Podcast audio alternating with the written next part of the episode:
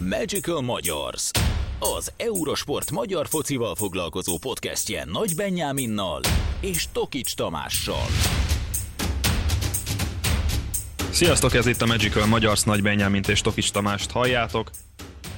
Elérkeztünk az újabb adásunkhoz, és ma szó lesz többek között majd a Debrecenről, a Ferencváros hangos bemondójáról, pedig igyekeztük elkerülni a Ferencvárost a mai napon, de, de mégsem tudjuk. Lesz szó egy kevéske az MB2-ről és az MB3-ról, illetve felvezetjük majd a hétvégi fordulót. Benji, őszinte leszek, az orrod alá kell dörgöljem, itt emlegettük, hogy meg lesz az első teli találat a tipjátékban, meg lett, és hál' Istennek én tudtam behúzni a Ferencváros Honvéd mérkőzés tökéletes tipét. Ezzel el is ugrottam 8-5-re, hogyha minden igaz, mert azért te begyűjtöttél egy pontot a, hát, a, a Fradi győzelem miatt. Jó, de hát legalább egy teli találaton belül vagyok, tehát egy mostani telivel 8-8 lenne megint, és azért van még pár forduló, de szívből gratulálok, úgyhogy nem esett meg az a szégyen velünk, hogy mind a ketten teli nélkül hozzuk le a szezont, úgyhogy azért el kell ismerni, hogy ez szép volt.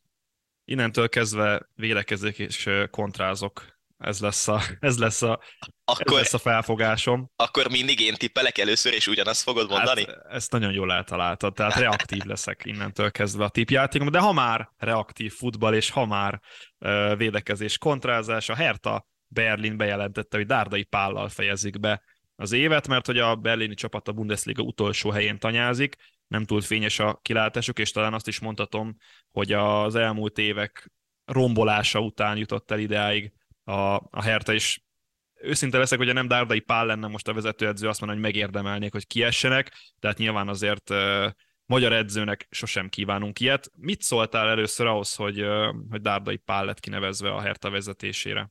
Nagyon-nagyon kettős érzések voltak és vannak bennem. Egyrészt ugye talán pont az előző adásban, vagy az előttiben említettük Dárdai nevét, hogy, hogy lehet, hogy nem nagyon mer kilépni a komfortzónájából, és hogy nem nagyon mer váltani. Na hát ez abszolút folytatódik, meg megvan továbbra is. Más kérdés az, hogy, hogy kihez nyúlhatott, vagy kihez máshoz nyúlhatott volna a Hertha, hogyha nem hozzá. Tehát most már a harmadik ciklusát kezdi meg, megint ő fogja kiráncigálni a pont-pont-pontból a Hertát valószínűleg, de hogy közben én értem, hogy ez így működik, meg ez így okés, de de nem létezne Dárdai Pálnak 47 évesen, és most visszakérdezek, szerinted más opció, hogy az edzői pályafutását folytassa? Nehéz belelátni az ő fejébe, és nehéz azzal is vitatkozni egyébként, hogy mennyire összefort az ő neve, meg az ő karrierje, ugye a Hertával, mind a játékos karrierje, mind az edzői karrierje, és szerintem egy olyan, olyan személy, olyan klublegenda, aki ez bármikor hozzá tud nyúlni a, a Hertha Berlin vezetése, a cél ugyanaz harmadjára is, hogy bent tartsa valahogyan ezt a csapatot, hiszen amikor először átvette, akkor is bent kellett tartani a Hertát, amikor másodszor vette át, akkor is bent kellett tartani, meg most is az a helyzet, de talán most van a legrosszabb helyzetben a, a, a Herta. Az eredeti gondolatmenetedre visszakérdezve, szerintem, hogyha megvizsgáljuk Dárdai Pálnak a stílusát a pályán, és azt, hogy milyen, milyen játékot szokott játszani mondjuk a csapata egy adott bajnokságban, adott mérkőzésen, akkor azért lejön az, hogy ő egy, egy, egy valamennyi, valamilyen szinten kockázat kerülő pali, aki nem nem, nem nagyon támad, inkább reaktív futballt próbál megvalósítani, és szerintem ez, ez valamilyen szinten azért az ők edzői karrierjére is igaz, amit itt mondtál. Nekem, nekem beugrott egyébként az, hogy talán őt a Borussia Dortmunddal hozták szóba még, még a második Herta regnálása alatt, és végül nem váltott, vagy nem, nem, nem ment a Berlin, ez aztán nem tudom, hogy tényleg valós volt ez a megkeresés, vagy nem volt egyáltalán szó erről a, a két csapat között, de hogyha volt is megkeresés, én simán el tudom képzelni, hogy Dárdai Pál jól érzi magát a Herten, egy kis piac, hiába beszélünk a német fővárosról, azért sokkal kisebb elvárásokkal kell szembesülnie ennél a csapatnál, mint mondjuk egy Borussia Dortmundnál, ahol minden évben elmondják, hogy bajnoki címért kell menni, és akkor nem tudom, az európai kupaporondon pedig próbálj meg elmenni a negyed döntőig, elődöntőig, és szerintem ehhez egyébként talán Dárdai Pának az edzői stílus, edzői filozófiája már kevés lenne, véleményem szerint. De az egyébként, hogy, hogy a Hertánál ennyire masszív csapatot tud csinálni mindig. Ez azért nyilván a vezetők szemében sem volt egy utolsó szempont, amikor újra kinevezték őt Én egy picit a, a Lőv Zsolt féle edzői pályafutáshoz hasonlítanám, abból a szempontból, hogy nyilván Dárvai Pál vezetőedzőként dolgozott és dolgozik, de hogy nála is azt várom azt a pillanatot, és tényleg a gondolatmenet lezárásaként, amikor ebből a komfortzónából ebből végre kiszakad, mint ahogy Lőv Zsolt is kiszakad majd egyszer a, a másodedzői posztból. A másik dolog viszont az, hogy, hogy és ez még mindig a, a mentális oldal, aztán majd, majd térjünk rá egy picit a, a bajnokságra, meg a hátralévő meccsekre, hogy, hogy azért uh, egy ilyen klublegendával, és ez most nyilván a, a szó olyan értelmében, hogy nem dobálják, de lehet, tehát nem dobálják őt, hogy most akkor beteszünk téged edzőnek, megteszünk téged edzőnek, aztán elküldünk, stb. Vagy menesztünk inkább, talán ez, ez jobb szó adott csapat éléről, szóval, hogy ezt nem érzed úgy egy picit, hogy, hogy akkor ő az, akihez mindig lehet nyúlni, és ez egy picit ilyen lekicsinlő szerepet is ad neki, vagy pont az, hogy inkább a tisztelet az, ami ebből kijön, hogy akkor ő az, aki meg tudja menteni a hertát x alkalommal is? Szerintem inkább az utóbbi, mert ha ránézünk az eredmény sorára, az őt igazolja. Tehát mégiscsak elérte kétszer ugyanazt a célt a csapattal, akkor miért ne lehetne harmadjára is. És hozzáteszem egyébként nagyon kényelmes szituációba került ezzel Dárdai Pál, ezt, ezt én win and win helyzetnek hívnám, mert utolsó helyen veszi át a csapatot, most ugye kiesik, azt tudja mondani, hogy alapból itt vettem át, tehát nagyjából az utolsó helyről vissza már nem lehet visszaesni, úgyhogy, úgyhogy mindenképpen bármi történik a Hertával, az előrelépés lesz helyezés szempontjából. A másik pedig az, hogyha bent tartja a csapatot, az megint egy visszaigazolás, hogy Dárdai Pál még mindig olyan edző, aki, akit bárhol, bármikor be tud dobni a Herta, és képes bent tartani a csapatot. De amit meg szeretnék tőled először kérdezni, hogy ben marad a Herta szerinted?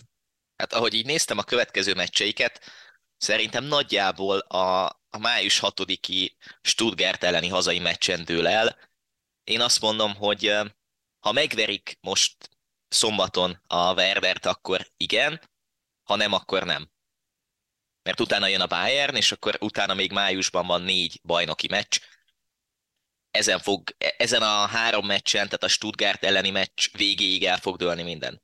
Szerinted benn marad? Szerintem bent egyébként, sőt, én, én nekem lenne egy nagyon merész bolt tippem az, hogy veretlen marad a Hertha az utolsó hat mérkőzésén. Most azt, hogy ez, ez hogyan jön össze, azt nem tudom, mert lehet, hogy hat döntetlent játszik a Hertha, és kiesik hat szerzett ponttal, vagy, vagy osztályozóra kényszerül, de, de én nem érzem tehát nem, nem mondom, de nincs annyira borzasztóan nehéz sorsolása a Hertának, és ha abból indulok ki, hogy Dárdai Pál rövid távon mennyire nagy változást tud hozni egy csapat vagy egy válogatott élére, az, az szerintem, szerintem magáért beszél. Tehát a, pragmati, a pragmatikusság, azok a, ezek a reaktív jegyek, azok rövid távon mindenhol sikert tudtak eddig hozni Dárdai Pálnak. Hosszú távon ez már egy más kérdés, láthattuk például az első időszakon, hogy a végén azért már alaposan nem is azt mondom, hogy visszaesett a Herta, de hogy, de hogy nem tudta mondjuk stabilan fenntartani a második évben elért európai kupaindulás jelentő pozícióját. Meg, meg most tényleg gondol vissza a magyar válogatottra, tehát, tehát amilyen helyzetben átvette akkor a, a csapatot, tehát ott három nap alatt Romániára, vagy Romániában megszervezte a védekezést. Tehát oda ment Juhász Roland, megmondta, hogy ott a tábla, az 28,5 méter, akkor itt kezdjük a védekezést.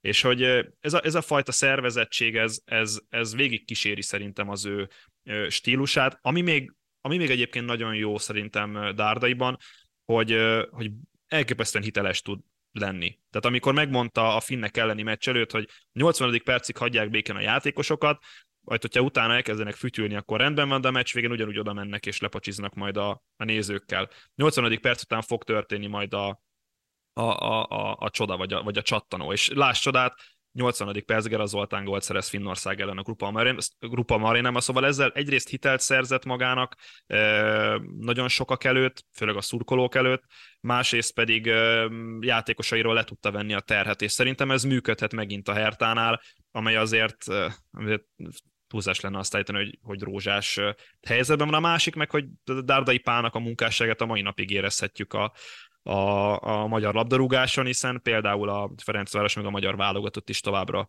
még mindig reaktív futballal tud elég nagy sikereket elérni, és mondom azt, hogy talán még a Rossi féle magyar válogatatra a mai napig elmondható az, hogy vannak olyan stílusjegyei, amelyek még a dárdai időszakról maradtak meg. És ha megnézed, akkor egészen jó kis kerete van a Hertának.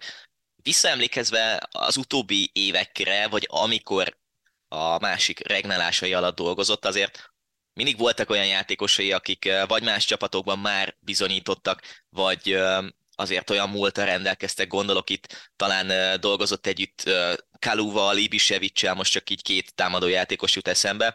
Most is ott van azért Jovetic, ott van Kevin, Kevin Prince Boateng, ott van Luke Bacchio, tehát azért nem egy rossz csapat, akikről beszélünk, játékosokat tekintve sem, úgyhogy inkább az a meglepő talán, hogy Sandro Schwarzal ilyen rosszul szerepelt ez a Herta ebben a bajnokságban, holott mondjuk egy Bohumnak sokkal gyengébb a, a kerete, ez is bizonyíthat, bizonyíthatja azt, hogy azért Dárdaival simán bent lehet maradni, akár mondjuk úgy, hogy az osztályozót is elkerüli ezt a csapat. Vagy ez, a, ez, csapat. a rossz, ez, a, ez a rossz menedzselés miatt van, ami, ami a Vasasnál is kifog, kiesést fog érni, az a Hertánál is nagy valószínűséggel kiesést érhetett volna Sandro Schwarzal.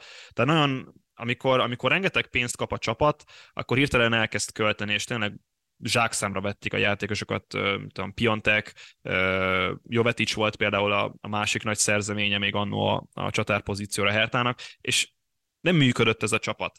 És ők is nem feltétlenül profilokban gondolkoztak, hanem sokkal inkább jó, most ez a játékos ilyen statisztikai mutatókkal rendelkezik, akkor leigazoljuk, és szerintem ez nem működik jól, de ezért nem működik jól a Herta, és, és azért én több helyen olvastam német oldalakon, hogy, hogy például az egyik legrosszabbul menedzsel csapatként tartják számon a Hertát az új tulajdonos, meg hát ugye pénzáramlás bejövetele óta, de hát egyébként Dárdai Pál kicsit elvitte a sót a korábbiakban, és most viszont nincs ott az az ember, aki, aki, akivel állandóan uh, problémája volt emiatt, ugye Mikael Pretz sportigazgató, aki nem nagyon szerette azt, hogy Dárdai Pál uh, párt, párt kezelik a siker Kovácsaként, nem pedig ő, tehát ennek ellenére azóta már Préc sem ül, vagy sincs ott a Herta vezetésében, sőt talán pont Dárdai második regnálása után távozott a Hertától.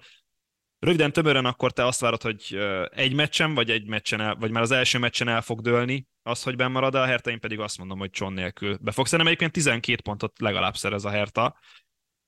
Legyen így egyébként. Arra vagyok kíváncsi még, hogy majd a Bayernnel mit csinálnak, vagy, vagy ha mondjuk a Werdert megverik, akkor mit kezdenek ezzel a Bayernnel, akiknél meg pont fordított lehet a helyzet mentális szempontból, ugye a BL kiesés, stb. És még azt akartam megjegyezni ezzel a meccsel kapcsolatban, hogy nem tudom, hogy mikor volt legutóbb, vagy volt-e egyáltalán, nem néztem utána olyan statisztika, hogy egy Bayern Hertha meccsen, vagy egy német Bundesliga meccsen három magyar edző ül ott a kispadon, ugye Dárdai mellett Bódog Tamás a, a Hertha stábjában marad, és Lőv Zsolt meg ott lesz Thomas Tuchel mellett a Bayern padján. Ez azért érdekes statisztika vagy kis adat mindenképpen. Nem mondom, hogy a teli, teli találatomon felbuzdulva, de meg tudom mondani, mi lesz a Bayern Hertha mérkőzésen. Kő beállítják a buszt, a, a, a csapatbuszt a Hertánál, és aztán kontrázgatnak, elmennek egyszer, rúgnak egy gólt, és egy-egy lesz a vége annak a mérkőzésnek. De még nem tartunk ott az adás menetünkben, hogy tippelgessünk. Rögtön is, rögtön ugrunk a színes témáinkra, melynek elsője az a Ferencvároshoz kapcsolódik. Szendrei Zsolt Károly alias Sasa, a Ferencváros hangos bemondója, sportszerűtlenül kezelte a vendégszurkolókat a Ferencváros Honvéd mérkőzésen. Ha minden igaz, azt mondta a mikrofonban, hogy megkérem az MB2-be igyekvő vendégszurkolókat, maradjanak a szektorukban. Mások azt mondták, hogy ezt kicsit finomabban fogalmazta meg, hogy a másodosztály aspiráns vendégszurkolókat. Ez lényegtelen, nem túl sportszerű. Egyébként a Ferencváros úgy reagált erre, hogy tréfásnak szánta a megjegyzést, azonban valóban sportszerűtlen volt, a klub mérlegelte a kolléga tíz éves munkáját, és házon belül rendezte az esetet. Amikor először olvastad ezt a hírt, Benji, mi volt a reakciód? Először, leges legelőször a reakcióm az, hogy ez nagyon nagy bunkóság volt. Egy. A második viszont az, és ami egy picit más szempontból világítja meg a dolgokat, hogy vajon mi egy helyszíni hangos bemondónak, egy speakernek a feladata. Nyilván az egyes kluboknál a hazai csapat buzdítás az teljesen okés lehet, de azért látjuk azt, én is csinálok például az MB3-as HRC meccsein speakerkedést, ott azért teljesen visszafogottan, sőt vannak olyan ellenőrök, akik kifejezetten kérik, de nem csak fociban, akár kézilabdában, akár kosárlabdában a speakereket arra kérik, hogy ne buzdítsák jelentősen a hazai csapatot, tehát csak a meccsel foglalkozzanak, és az objektív adatokat, stb. kezdő csapatok, utána sárgalapok, gólok, stb. azzal foglalkozzanak. Oké. Okay. Nyilván az az NBA-ben mindegyik hangos bemondónál máshogy mehet, de az, hogy egy ilyen megjegyzést, most tök mindegy, hogy aspiráns, vagy, vagy a másodosztályba igyekvő szurkoló tegyen egy, egy Fradi, egy honvéd táborra, tehát a Fradi-tól valaki a honvéd táborra, az szerintem még vicces módon sem biztos, hogy belefér, Ugyanakkor a másik dolog itt a közlemény, a Fradi közlemény második felében van, hogy a tíz éves együttműködés alatt, amióta Szaszával dolgoznak, talán tíz évről van szó, azóta nem nagyon történtek ilyenek, házon belül rendezték az esetet, ennek nem kell nagy feneket keríteni. Úgyhogy azért a Honvéd szurkolókat is megkérdezni, hogy mi a véleményük erről, pláne akkor, hogyha mondjuk bemarad a Honvéd valamilyen nem is az, hogy csoda folytán, de mégis bemarad, és akkor a következő Honvéd, vagy a Fradi Honvéd, vagy Honvéd Fradi, tök mindegy, az hogyan fog zajlani, lesz-e valami kis visszaszúrás, de azért, na ez nem biztos, hogy az a szint, ami belefér nálam. Nálad?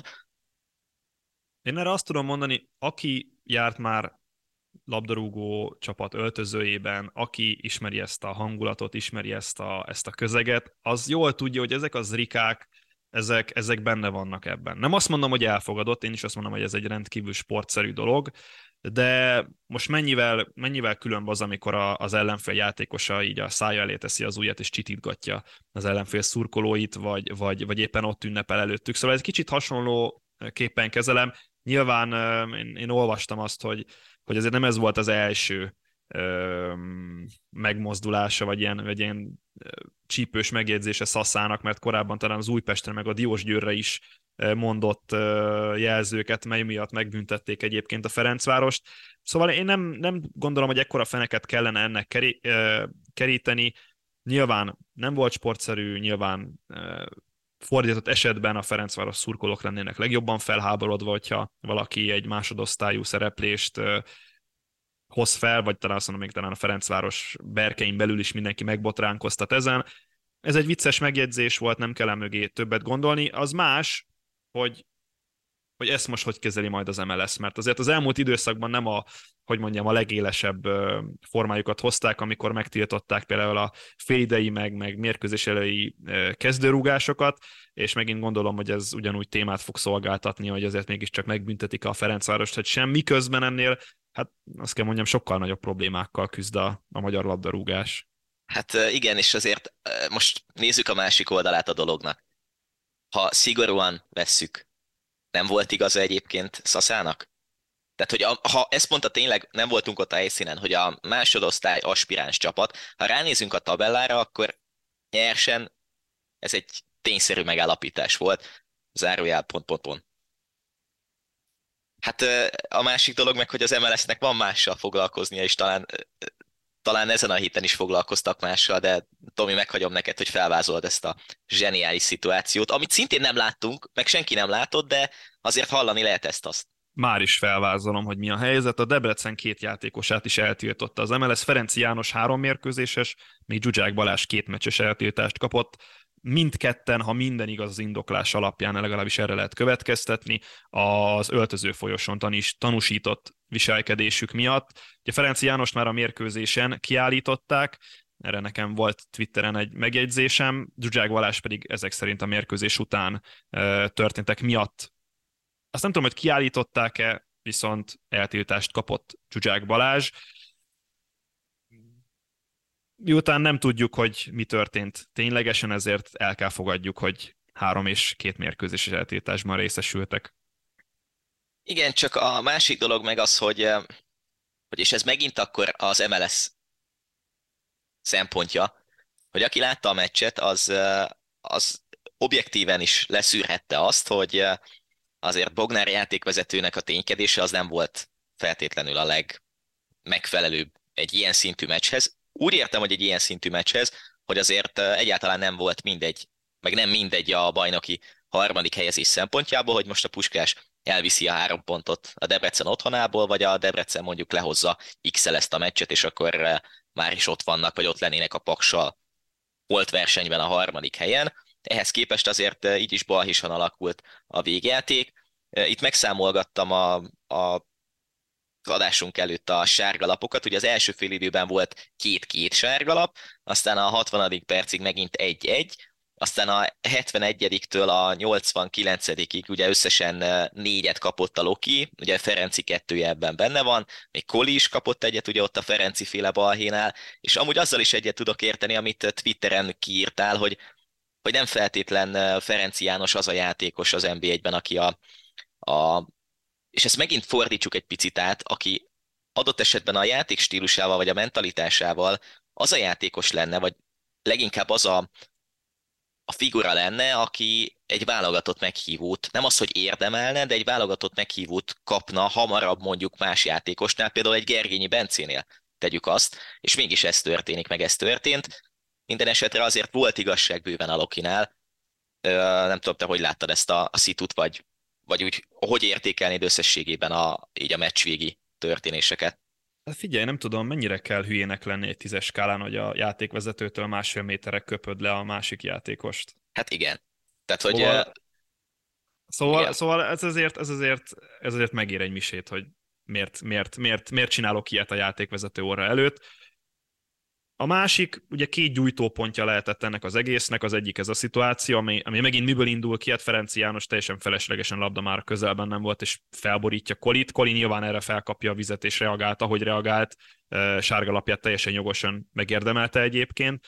Aztán a másik gyújtópont pedig a, a 11-es szituáció, ami megint egy jó döntés igazából, mert nem ért hozzá a Puskás Akadémia játékosa, Sós Benci, ez talán, aki aki elesett most így hirtelen nem igen, rédik. Igen, igen, igen, igen. Vagy Varga Kevin, már nem is tudom, melyik, melyik játékos volt az, aki éppen elesett ebben a szituációban. A Ferenc, vagy a debreceni szurkolók pedig talán valami, vagy egy, egy ilyen blog talán azt írta, hogy szépen elcsalták ezt a, ezt a három pontot ezen a mérkőzésen. Kicsit sarkos véleményállítás, én, én valahol azért a kettő között lennék, és és nyilván sokat tévedett a játékvezető ezen a mérkőzésen, de összességében mégsem gondolom, hogy a Debrecen emiatt bukta el a három pontot. Blagojevic is elmondta, hogy jól játszottak a mérkőzésen, elégedett volt a csapat teljesítményével, és a vereség ellenére büszke a játékosaira. A Debrecen pedig majd folytathatja ezt a jó szereplését, viszont hiányolniuk kell Zsuzsák Balást, aki hát a támadó játékuk egyik alapköve volt, másik Ferenc János. Hát talán ő pótolhatóbb a, a szélső játékban, de Zsuzsák Balázs azért érzékeny veszteség lesz a Debrecennél. Szerinted befolyásolhatja ez a, a bajnoki bronzérmet mondjuk, hogy Zsuzsák kiesett most meccsekre a Lokinál? Egyébként szerintem nem, mert Blagojevic olyan stílust honosított meg itt az elmúlt időszakban a Debrecennél, hogy már tényleg a pozíciós játéknak a, a, az elemeit vélem felfedezni a mérkőzéseiken, úgyhogy Debrecen mérkőzés jó nézni az elmúlt időszakban és ha azt most tényleg a nemzetközi szereplést próbáljuk itt most megközelíteni, akkor a Debrecen Európában akár képes lehet egy-két kört menni a konferencia ligában, aztán más kérdés, hogy ennél többre azért a Paks képes lenne-e, vagy, vagy éppen a Puskás Akadémia, hogy akár a, még ott a közelben ólálkodó ö, csapatok, akik biztosan nem fognak konferencia ligában játszani, bár még a Budafok lehetséges, hogy elindulhat a konferencia ligában, hogyha megnyeri a kupa döntőt az Zalaegerszeg ellen, hogy az Zalaegerszeg még valami csoda folytán odaérne az MB1-nek a dobogójára. Az MB2-es csapatok, és egy kicsit most kitérünk itt a színes részünkben az MB2-re, az már így körvonalazódni látszik, hogy a, Debre, a Diósgyőr és az MTK nagy valószínűséggel visszajut az MB1-be. Ugye a Diós Győr 5 ponttal vezet az MTK előtt, még az MTK-nak 8 pont előnye van a harmadik hajkával szemben. Azonban, hogyha a tabella alsó felére pillantunk, akkor itt egy nagyon-nagyon éles kiesés elleni küzdelem lesz. Az átszerveződések miatt, vagy a, az átszervezések miatt kettő biztos kieső van az év végén a 20 csapatból, illetve három csapat majd osztályozót játszik az MB3-as bajnokokkal. Jelenleg a Békés Csaba és a Dorog áll kieső pozícióban, a Békés Csabának 30, a Dorognak 27 pontja van, és osztályozós pozícióban a Nyíregyháza, a Szent Lőrinc, a Kozár Misleny, de nem lehet biztonságban. A, Moson, a Moson-Magyaróvártól elkezdve szerintem a Tiszakécskéig egyik csapat sem. És hát nézzük meg azt, hogy milyen csapatok vannak itt a Vegyük azt, hogy a 43 pontos 9. helyen álló Győrtől a akár mondjuk a 19. helyen álló 30 pontos Békés Csabáig 13 ponton belül, tehát egy Győr, egy Siófok, egy Nyíregyháza, egy Békés Csaba, mind, mind olyan csapatok, akiknek azért múltjuk van, és azért azt is tegyük hozzá, hogy itt rengeteg edzőváltás volt, ugye a, a Subka féle edzőváltás, meg a, a Pásztor József féle edzőváltás kapcsán beszéltünk arról, hogy talán 20 edzőváltás volt eddig az MB2-ben ebben a szezonban. Ez baromi soknak tűnik, és ha megnézzük, akkor itt a tabella alsó felében lévő csapatok közül egyedül a Kozár Mislány tudott az utóbbi hetekben bármit is produkálni zsinórban három győzelemmel. Azért talán a dorog helyzetet tűnik a legnehezebbnek, van hat pont hátrányuk a, az osztályozós helyen álló 16. Nyíregyházától, meg van 9 pont a Moson-Magyaróvártól. Ugye a Moson-Magyaróvár érdekes, hogy az edzőváltás után játszott egy-egyes döntetlent a Diósgyőrrel, ami viszont nagyobb kérdés nálam, hogy vajon az MTK nak a szereplésében lehet-e annyi, és ez csak tényleg egy ilyen nagy feltételezés, hogy a nagyon stabil ajka mondjuk egy hat fordulóval a vége előtt egy 8 pontos hátrányból valami csodát tegyen, mert hogy az ajkáról nem nagyon beszéltünk még itt az utóbbi hetekben, de amit csinálnak az MB2-ben Jenei Gyulával, az egészen szenzációs, és ott vannak a biztos bajnoki harmadik helyen. Igen, ilyen meglepetés csapatok azért egyszer-kétszer vannak az MB2-ben, ugye pont, talán egyszer a Kaposvár jött fel, meg hát tavaly a Kecskemét MB3-ból rögtön. Az Ajka azért stabil MB2-es középcsapatnak volt mondható az elmúlt időszakban. Néha-néha voltak kiemelkedő eredményeik, Kiskárolyjal talán még hiszem, hogy bajnoki negyedik vagy ötödik hely, vagy negyedik, ötödik, hatodik hely talán, ami, ami, ami összejött nekik, most pedig ott vannak a dobogón, ami hatalmas eredmény lehet nekik. Nem gondolom egyébként, hogy utolérnék az MT-ket, ezért 8 pont rengeteg, ha még hátra lenne 15 forduló, azt mondanám, hogy bármi összejött, de hát azért 8 pontot ledolgozni, főleg azok után, hogy egyébként az MTK-nak a csapata szerintem sokkal-sokkal jobb és NB1-re érettebb, mint az Ajka. Inkább jusson fel az MTK, hogyha most itt szakmai oldalról próbálom megközelíteni, vagy, vagy futball szakmai oldalról próbálom megközelíteni, hogy azért mégis az MTK-t jobb lenne az NBA-ben látni, még hogyha talán szurkolói bázisban azért annyira nincs nagy különbség az MTK és, a, és az Ajka között, de nyilván ha már lehet választani tradicionális nagy magyar klubok, illetve feltörekvő klubok között, akkor talán a nézőszám és az érdekeltség miatt inkább előbbi miatt tennék le sokan a voksukat. Még egy kérdés tőled, te hogy látod összességében most így a, beszéltünk a tabelláról, az MB2-nek a, a szerepét, vagy a, a jelenlegi állását? Ugye nagy klubok vannak azért a tabella első felében, nagy klubok vannak a tabella második felében, mindig arról beszélünk, hogy nincs igazi stabilitás a másodosztályú csapatoknál sem, játékos keretben sok változás nyáron, sok változás télen, sem az edzőknél, és azért mindig azt látjuk, hogy ez a liftezés, ez inkább csak a legnagyobb költségvetéssel, vagy a legnagyobb háttérrel rendelkező csapatoknál jön össze, mint a DVTK vagy az MTK. Épp ez adja talán az MB2-nek az erejét, vagy inkább azt érezhetjük, hogy azért azért az MB2-ben vannak olyan csapatok, akik inkább az MB1-re érettek, és vannak olyanok, akik inkább már az MB3 felé közelítenek, akár stílusban, akár játék erőben hogy, hogy lehet értékelni, vagy hogy látotta az MB2-t most jelenleg ebben a helyzetben? Mert hogy volt olyan vélemény, mi is beszéltünk arról, hogy akár néha még az MB1-nél is jobb meccseket láthatunk. Amikor van 20 csapat egy bajnokságban, és csak három esik ki idézőben a csak, hogy annyi esik ki, százalékos arányban még mindig jobb, mint a 12-ből kettő, akkor van esélyed arra, hogy valamilyen szinten ne csak kontrázzál és védekezzél. Tehát próbálj meg támadó futballt kreálni, és ezzel nagyon-nagyon kevés csapat élt az elmúlt három-négy szezonban, és emiatt, amikor felkerülnek csapatok a, a, az NB1-be, akkor nem is tudnak rögtön jó eredményt elérni. Tehát a Kecskemét erre egy tök jó példa, hogy ők nagyjából ugyanazt csinálták, mint az NB2-ben, hogy ősszel reaktív, aztán tavasszal már sokkal proaktívabb futball, az NBA-ben ugyanezt láthatjuk, hogy ősszel még egy kicsit talán reaktívabb, aztán tavasszal egyre proaktívabb, most pedig már tényleg arról beszélünk, hogy a Kecskemét fantasztikusan futballozik. Szóval nem volt egyfajta stílus kialakítás az MB2-ben, és amikor meg már elkezdik a létszámot csökkenteni, akkor meg már nem nagyon kockáztatnak a, az edzők, és szerintem így, így ebből a szempontból a 20 csapatos MB2 kontraproduktív lett, és nem lettek sokkal kompetitívabb csapatok az MB1-re, mind akár az MB2 élmezőnyére nézve, mint, mint volt korábban. Sőt, én azt mondom, hogy talán, talán sokkal kevésbé tudtak bizonyos csapatok harcolni a felültásért. Mindig volt egy, volt egy bajnok, amely nagyon elhúzott a, a szezon elején, aztán tényleg ilyen 10 pont körüli előnyel tudták megnyerni a bajnokságot, most is 5 pont a Diós Győr előnye, de ott is egy gyenge szezon kezdet miatt szorultak nagyon hátra, aztán kondá, vagy nem Kondás, hanem Dragan Bukmir menesztése után elindultak felfelé Szergei Kuznyecovval, és, és a másik, hogy sokkal ki, én nem gondoltam volna, hogy egy 20 csapatos bajnokságban mindig ennyire kielezett a kiesés elleni harc, vagy en, tehát ennyire durván kielezetlen, hogy, hogy tavaly is 5-6 csapat még, még a kiesés ellen küzdött, sőt, talán a, a Budaörs esett ki úgy, hogy még a 16. helyen állt a vége előtt. Már nem, Igen, már nem és ott a Békés Csaba maradt, maradt bent az utolsó fordulóban valami nagy csodával, a Szolnok is ugye akkor potyant ki. Igen, tehát, tehát, hogy számomra szerintem a 20 csapatos MB2 az kontraproduktívabb lett ezzel a létszámnöveléssel, és nem, lett, nem lettek jobb csapatok, nem lettek jobb labdarúgók, nem lettek jobb edzők, és talán az utóbbi a legérdekesebb ebből a szempontból, hogy a, az NB1-ben jelenleg négy magyar edző a kispadon, és ez a négy magyar edző a legnegatívabb rekord, hogyha az NB1-es szezonok végi összevesztését nézzük.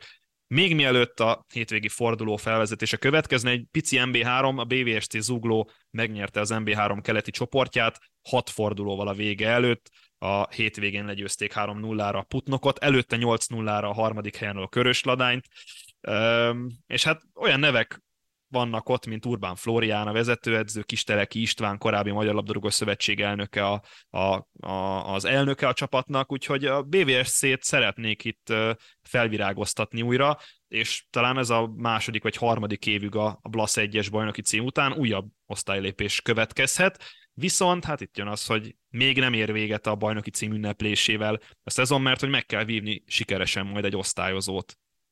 És azért tegyük hozzá, hogy a BVSC Zugló úgy nyeri meg a bajnokságot, hogy az eddigi 32 meccsből 26-ot megnyert és 6 döntetlent hozott, tehát nulla vereség, és 32 meccs alatt kaptak 12 gólt. 32 meccs alatt 12 gólt kaptak.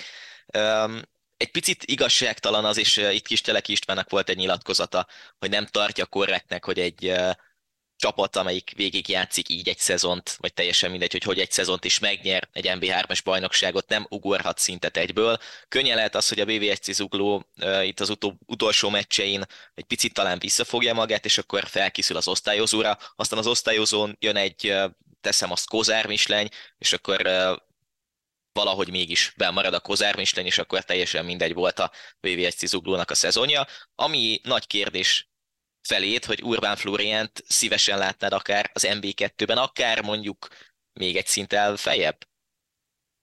Ajaj. Nem tudom, nem láttam BVST zugló mérkőzést ebben a szezonban, őszinte leszek, és nagyon sajnálom, meg elnézést kérek mindenkitől. MB2-ben viszont fogok nézni BVST zugló mérkőzést, hogyha úgy alakul, és hogyha Urbán Florián ö, ki tud tűnni abból a, a mezőnyből, és tényleg nem csak amit mond, hogy őt azért nem viszik fentebb, mert a politikai vezetés, stb. stb. megmondott olyan dolgokat korábban, ami nem túl szimpatikus egyeseknek. Hogyha ezt ő ki tudja nőni, és, és játék stílus, meg, meg tényleg játék alapján is megérdemli azt, hogy MB2-es, MB1-es edző legyen, akkor én, én, én nagyon, nagyon szívesen látom őt akár MB1-es kispadon is, viszont az nem biztos, hogy, hogy még egyszer, amit, amit Mátyus Jánosnál is elmondtam, hogy egy következő kondás elemért Pintér Attillát lássunk majd. Urbán Floriánnak van egy stílusa, szerintem ezzel, ezt, ezt mindenki ismeri őt, vagy mindenki ismeri ezt a, ezt a stílusát, és mindenképpen egy, egy, egy érdekes színfoltja lehetne majd idővel az NB1-es labdarúgásnak, de előbb még egy MB2-es osztályozó vár rájuk, hogy melyik két másik csapat vifat még osztályozott, ez nagy kérdés, ugye középcsoportban az Iváncsa és a Hódmezővásárhely megy nagy csatát az első pozícióért, még nyugaton eh, Tatabánya Veszprém versenyfutás lehet.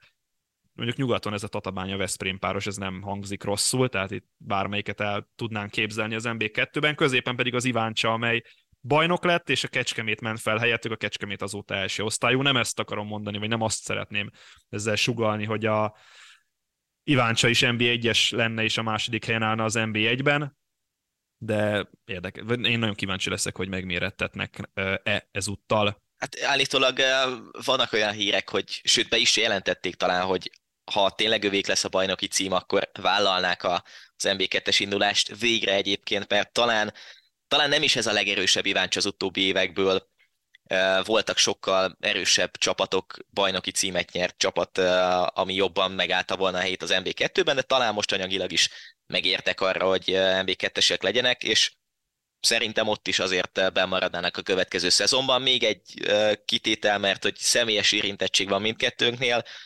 Hétvégén volt szerencsém kint lenni a hódmezővásárhely Dabas mérkőzésen, és ezzel pontot is tennék a mondat végére, hiszen nem értékelném az ott látott játékot.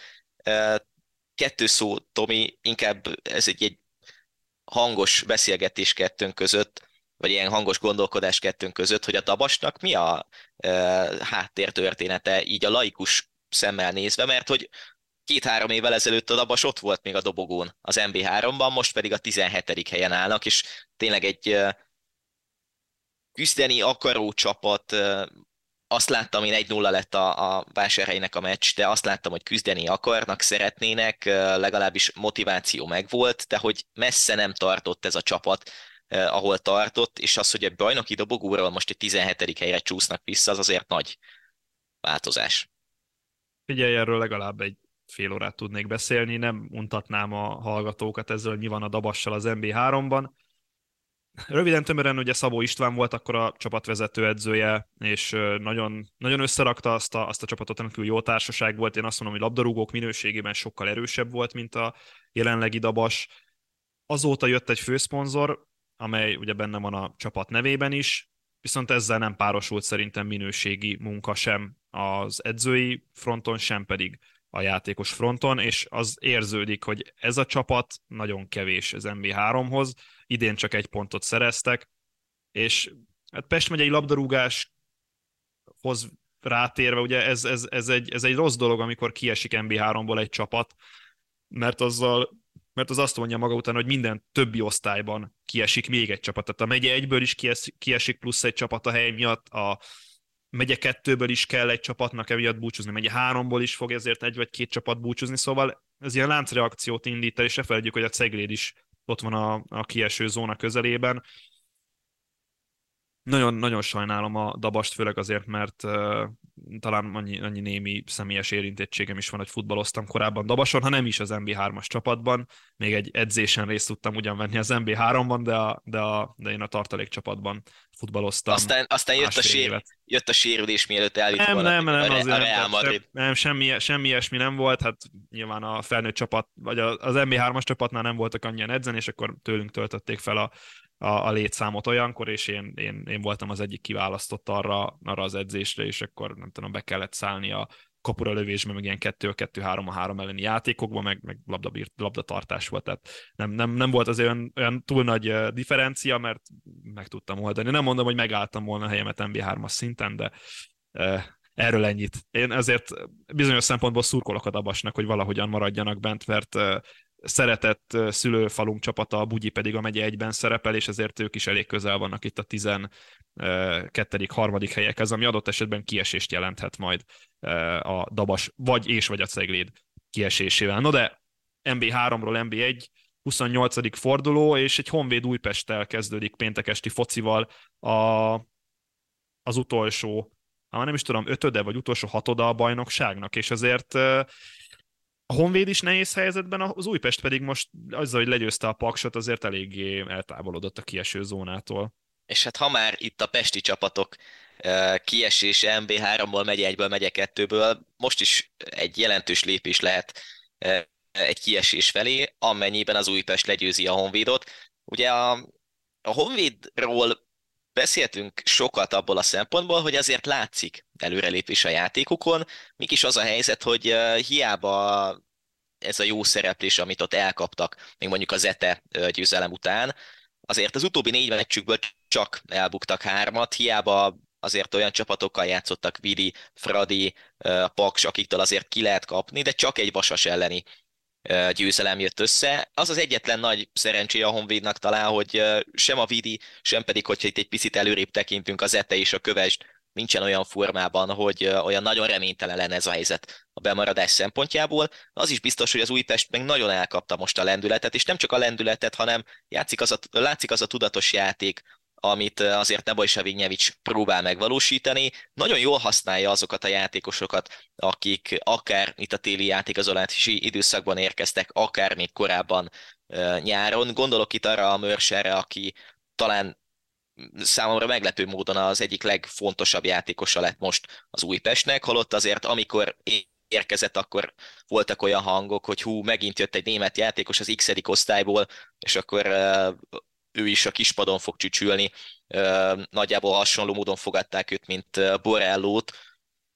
Mégis egészen jó játékos, Guré pedig úgy tűnik, hogy megint megtalálta azt a góllövő formáját, amit talán egyszer ősszel elkapott, és nyilván az, hogy játszik Csobot Kevin, mint fontos játékos, nyilván az, hogy a hátsó részben megtalálta azt a páros talán ezzel a hol Ánculász kettőssel, akik azért viszonylag stabilan lehozzák a meccseket, még hogyha kap az Újpest két gólokat is, mondjuk az ET ellen is, meg a Paks ellen is kapott két gólt, elől viszont működik a helyzet, akkor ez tökéletesen elég lesz nekik a bemaradáshoz, és megint az a helyzet, ami tavaly volt mondjuk Milos Kruscsicsal, hogy a végén nem arról volt szó, hogy az Újpest kiesik-e, hanem talán jól emlékszem, 5.-6. lett a csapat a szezon végén, úgyhogy a tabella első felében végeztek, most is simán benne van ez, pláne még egyszer mondom, hogy ha most legyőzik a, a Honvédot, mert talán azt ki lehet jelenteni, ha most az Újpest legyőzi a Honvédot, akkor az Újpestnek nem nagyon lehetnek kiesési gondjai így a szezon végén.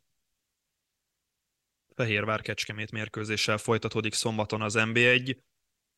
Hát tényleg én most már elfogyok a jelzőkből, meg a szavakból, amit, amit a Kecskemét művel. Egyszerűen nem, nem tudok már mit mondani. Tehát elmondjuk minden héten, hogy nagyon jó, fantasztikus, elképesztő, csodaszámba megy, amit csinálnak, de tényleg a, az a, mondom, a, mindenkinek ajánlom a Szabó István interjút, amit a 24 pontú készített. Egy rendkívül ö, emberi oldalát mutatja meg Szabó István, és talán meg is érthetjük azt, hogy a Kecskemétnél mi az a, mi az, mi az, a, mi az, az összetartó erő, ami, ami ennyire elő, előre viszi őket a, a, a, az NB1-ben. A másik oldalon ott van a Fehérvár, amely hát most Bártos Kruzselákkal még veretlen, de azért ez az egy győzelem, három döntetlen, ez, ez mondjuk nem annyira extra szerintem, és talán az ellenfelek minőségéből kiindulva sem egy annyira jó teljesítmény ez. Kovács Dániel mondta azt, hogy sokkal stabilabb lett a csapat, nem kell már labda kihozatalokra törekedni, fel lehet rugdosni a labdát, ez sokkal nagyobb magabiztosságot ad a játékosoknak, és így olvastam az interjút, és hát mondom, jó, hát igen, a Fehérvár ezzel túléli a bemarad, vagy túléli a kiesés, de megint nem fognak odaérni a Ferencváros mögé, de hát Bártos Grüzselek jelen, én, én, talán az elsők között mondtam, hogy Grüzselek egy ilyen stílusú edzés, hogy ne is nagyon várjunk tőle csodát. Az mondjuk dicsérendő, hogy a legutóbbi négy meccsből háromszor nem kapott gólt a, a, a Fehérvár, de gyanítom, hogy a Kecskemét ellen meg fog szakadni ez a széria a tavasz, az első tavaszi fordulóban kettő egyre nyert a Kecskemét, és ahhoz a mérkőzéshez képest Krüzselek érkezésével vélekezésben stabilabb lett a Fehérvár, viszont a másik oldalon sokkal proaktívabb lett a Kecskemét, úgyhogy így a két ellenpólus elindult két különböző irányba, aztán nem tudom, hogy közeledtek-e ezzel a csapatok, vagy távolodtak, szombaton délután ez kiderül, akár csak szombaton még lejátszanak egy Vasas Ferencváros mérkőzést, a Vasas itt uh, ilyen kései hajrát nyit, ha nyit egyáltalán kései hajrát, míg a Ferencvárosnak uh, hát talán először volt győzelmi kényszere nagyon hosszú idő után az NB1-ben, hogy legyőzzék a, a Honvédot, mert hogy a Kecskemét múlt szombati győzelmével már csak három pont volt a két csapat között, viszont nagyon könnyedén vette az akadályt Stanislav Csercseszov csapata, és készület egy újabb pesti rangadóra. Nekem van egy bolt tippem, a Vidi az utóbbi három meccsén, amiről itt beszéltünk, hogy döntetlenek voltak, összesen öt kapura löv, kaput eltaláló lövést hozott össze, tehát három meccs alatt öt kaput eltaláló lövés. Szerintem a Vasas a Fradi ellen ezt az öt kaput eltaláló lövést ezt hozni fogja. Nem tudom, hogy mi történt a mezőkövesden. Sok komment azt írta, vagy sok kommentben azt írták, hogy megfelelő minőségi öltözetet vásárolt a mezőköves vagy a vasas, téli öltözetet, és akkor mindenki tudja, hogy milyen állatszőrből készült öltözetről van szó, de nem hiszem, hogy ez lenne a történet lényege, sokkal inkább az, hogy a vasas furcsa módon, vagy nem furcsa módon megtalálta azt a játékost, aki a 8 vagy 9 csatárból tud mondjuk két gólt szerezni egy meccsen. Novotni Somáról van szó, aki két perc alatt talált be kétszer, És talán ez kell a Vasasnak, hogy végre azok a játékosok, amik mondjuk egyéni minőségben nem voltak meg, talán egyedül Hollander Filiben bíztak, mindig őt emeltük ki a csatárok közül, az végre kiütközzön, és egy olyan játékos, aki azért csak ott volt egy, egy Bundesliga csapatnál, csak szerzett gólt a Bundesligában a Bochumban, most teljesen mindegy, hogy aztán hogyan távozott, vagy hogy ezt hogy értékeljük, de tud egy, egy mezőkövesd ellen két gólt szerezni, ezek hiányoztak, ezek az egyéni teljesítmények, és nem azt mondom, hogy kint van a vízből a vasas, mert nagyon-nagyon mélyen vannak, de mondjuk ez, ez a négy egyes győzelem, ez lendületet adhatna a Ferencváros ellen, pláne úgy, hogy még mindig 8 pont a hátrányuk azért a Vidihez képest, tizedik hely, ami biztos bemaradást ér. A másik dolog meg az, hogy a Fradi ö, nagyjából azt hozta a Honvéd ellen, amit, amire számítani lehetett. Szépen kilábaltak ebből a, most mondjuk azt, hogy lejtmenetből, amiben voltak az utóbbi hetekben, és ugyanaz a helyzet lesz, vagy lehet a Vasas ellen is. Azért nem gondolnám azt, hogy ez olyan tükörsima meccs lenne, hogyha, hogyha valóban nyer a Fradi, mint mondjuk volt a Honvéd elleni, pláne úgy, hogy azért olyan nagyon sok igazán nagy helyzete kaput általáló lövése nem volt a, a Fradinak a Honvéd ellen, de mégis szereztek három gólt, akkor ezek alapján azért számítani lehet arra, hogy ők az esélyesek, de még egyszer mondom, nagyon kíváncsi leszek arra a Vasasnál, hogy vajon a támadók közül Holenderen kívül, vagy mondjuk Novotnin kívül valaki hozzá tud-e tenni legalább egy gólt a közöshöz, mert akkor lehet egyedül, az es, egyedül esély a Vasasnak arra, hogy ne essenek ki mondjuk már két hét múlva. Vasárnap három mérkőzéssel folytatódik és fejeződik be a 28. forduló. Paks Kisvárda találkozó Pakson. Újpesten megszakadt a hat, hat meccses győzelmi szériája Bognár Györgyéknek, de aki azért látta a mérkőzés, nem kell kardjába dőlnie a Paks szurkolóknak, mert ettől az eredménytől függetlenül ugyanazt láthattuk tőlük, mint a korábbi időszakban, és akár ez dobogót is érhet a szezon végén. Ott, a másik oldal pedig ott van a Kisvárda, amely még Milos Kruscsicsal se nem győzött, se nem kapott kicserébe, játszott rengeteg döntetlent, és nagyon gyenge formában vannak, hiszen az NBA-ben most már hét meccses a nyeretlenségi szériája a várdaiaknak, és szerintem ez az utolsó lehetősége Milos Kruscsiséknak, hogy egy adott győzelemmel megközelítsék valahogyan a dobogóért hajtó Paks csapatát, egy verességgel egészen biztosan elbúcsúzhatnak a dobogótól, egy döntetlennel pedig igazából nem sokat segítenek a helyzetükön. Ősszel 3-1-es Kisvárda győzelem született, még az év elején 2-2-es döntetlent játszott egymással a két csapat. Mondhatnám, hogy a Kisvárda játékából kiindulva a döntetlennek ismét nagyon nagy valószínűsége van. Más kérdés, hogy a Paks azért elég sok gólt szerzett az utóbbi időszakban, de ha már Kisvárda nyerhettek volna a Fehérvár ellen, ugye Jasmin, Jasmin Mesanovic kihagyta a büntetőt viszont, amit az első fél idő végén ítéltek meg, de összességében én láttam a, a mérkőzést, és szerintem a Kisvárda megérdemelte volna egyébként a győzelmet a Fehérvár ellen, jobban játszottak, még hogyha nem is volt egy túlságosan nagy magas színvonalú mérkőzés. Vasárnap hát így a délután és kora esti időszakban Puskás Akadémia mezőkövesd mérkőzés. A mezőkövesd Hát nem tudom, hogy leadta a három pontot, erre próbáltál utalni Benji, hogy leadta a három pontot a Vasasnak, vagy sem. Egyébként a helyzetük nem annyira jó még mindig, hogy e- ezt megtehesse a, a mezőkövesdi csapat. Most viszont a Puskás Akadémiához látogatnak, amely még mindig nem gondolom, hogy kint van a vízből, vagy abból a, abból a helyzetből, amiben itt sodorták magukat az elmúlt időszakban, annak erő, hogy nyertek Debrecenben. Sokat kritizált Zahedi szerezte a gólt, ugye Hornyák Zsolt mindig szerette előkapni Zahedi nevét különböző nyilatkozatokban, mégis általában ő az, aki a legfontosabb helyzetekben mindig ott van, és egy-egy góllal legalább jelez, hogy nem egy rossz csatár, sőt. Így próbálja motiválni. Ez a kulcs, így próbálja motiválni őt. Lehet amúgy. Szaroz, szarozom a média előtt, és hát, hogyha gólt fog szerezni hétvégén. Hát ha ez a uh, taktikája Hornyák Zsoltnak, akkor nehogy távozzon ő az idén, idén végén, mert hogy uh, Szergei Kuznetsovnak biztosan nem lesznek ilyen fegyverei a saját játékosai ellen. Viccet félretéve, a Puskásnak nyilván a dobogó szempontjából lehet fontos ez a meccs, ami nálam viszont nagyobb kérdés, és majd szerintem te is rá fogsz térni itt a, a Szetteloki meccs kapcsán, hogy vajon mi lesz itt a kieséssel, és mi lesz a mezőkövesdel adott esetben, mert hogy közel a kieső zóna, és nem csak, hogy közel a kieső zóna, de ha ebbe a, a rossz spirálba most belekerülnek, amiben vannak egy Loki elleni veresség, aztán egy Vasas elleni nagyon sima veresség, akkor könnyen lehet, hogy a, a, a Honvéd akár előzheti őket, és akár belemennek, inkább ezt mondom, belemennek egy olyan végjátékba, ami egy nagyon-nagyon szoros hajrát hozhat.